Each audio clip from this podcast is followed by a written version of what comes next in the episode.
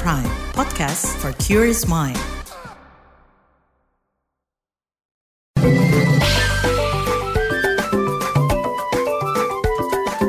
WhatsApp Indonesia. WhatsApp Indonesia dimulai dari daerah istimewa Yogyakarta. Kerusuhan yang terjadi antara kelompok pada minggu malam lalu di Jalan Taman Siswa Kota Yogyakarta berakibat pada kerusakan benda bersejarah yang ada di Museum Dewantara Kirti Gria. Kerusakan koleksi terjadi pada kursi dan meja yang terpajang di pelataran museum dan merupakan kediaman Ki Hajar Dewantara. Kepala Dinas Kebudayaan DIY Dian Laksmi Pratiwi mengatakan beberapa hari lalu pihaknya telah berkoordinasi dengan pihak terkait.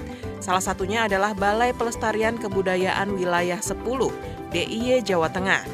Dian menyebut hingga saat ini belum bisa ditaksir berapa kerugian yang dialami karena kerusuhan itu. Saat ini pihaknya masih berkoordinasi dengan kurator yang ada di museum tersebut. Terpisah, Kepala Museum Dewantara Kirti Gria Murwanto menambahkan, taksiran kerugian atas kejadian tersebut masih dilakukan pendataan. Sebagai ruang publik, Museum Dewantara Kirti Gria terbuka untuk umum. Namun, karena adanya kejadian tersebut, pihaknya akan melakukan upaya pencegahan, terutama dari sisi pengamanannya. Penyidik Pegawai Negeri Sipil PPNS Balai Pelestarian Kebudayaan Wilayah 10 DIY Jawa Tengah, Bagus Pujianto menjabarkan, pihaknya belum bisa menaksir kerugian yang dialami oleh taman siswa.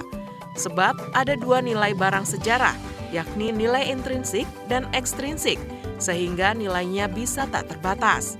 Berdasarkan dari hasil pengamatan sementara, ada sejumlah barang rusak, di antaranya kursi peninggalan Ki Hajar Dewantara yang memiliki nilai sejarah tinggi. Kemudian taman di sekitar museum yang diinjak-injak masa serta pintu belakang penghubung yang lepas. Selanjutnya menuju Jawa Timur.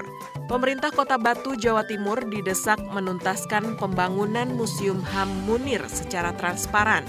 Suciwati, istri mendiang Munir sekaligus ketua Yayasan Museum HAM Omah Munir mengatakan, pembangunan museum harus sesuai dengan perjanjian kerjasama. Ketua Yayasan Museum HAM Omah Munir Suciwati mengatakan, yayasannya sudah menandatangani perjanjian kerjasama dengan Dinas Pariwisata Pemerintah Kota Batu pada November tahun lalu.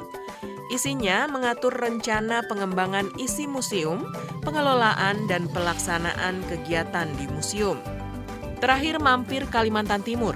Organisasi lingkungan Greenpeace Indonesia menilai perubahan alih fungsi lahan di Kalimantan Timur sebagai penyebab tingginya laju kenaikan suhu di wilayah itu.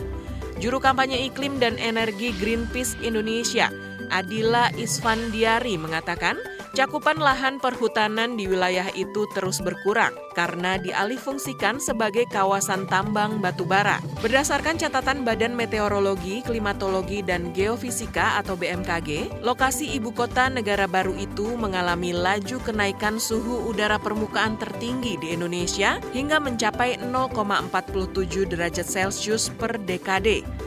Greenpeace Indonesia pun mendorong pemerintah serius untuk mengatasi krisis iklim yang dampaknya sudah terjadi. Demikian WhatsApp Indonesia hari ini.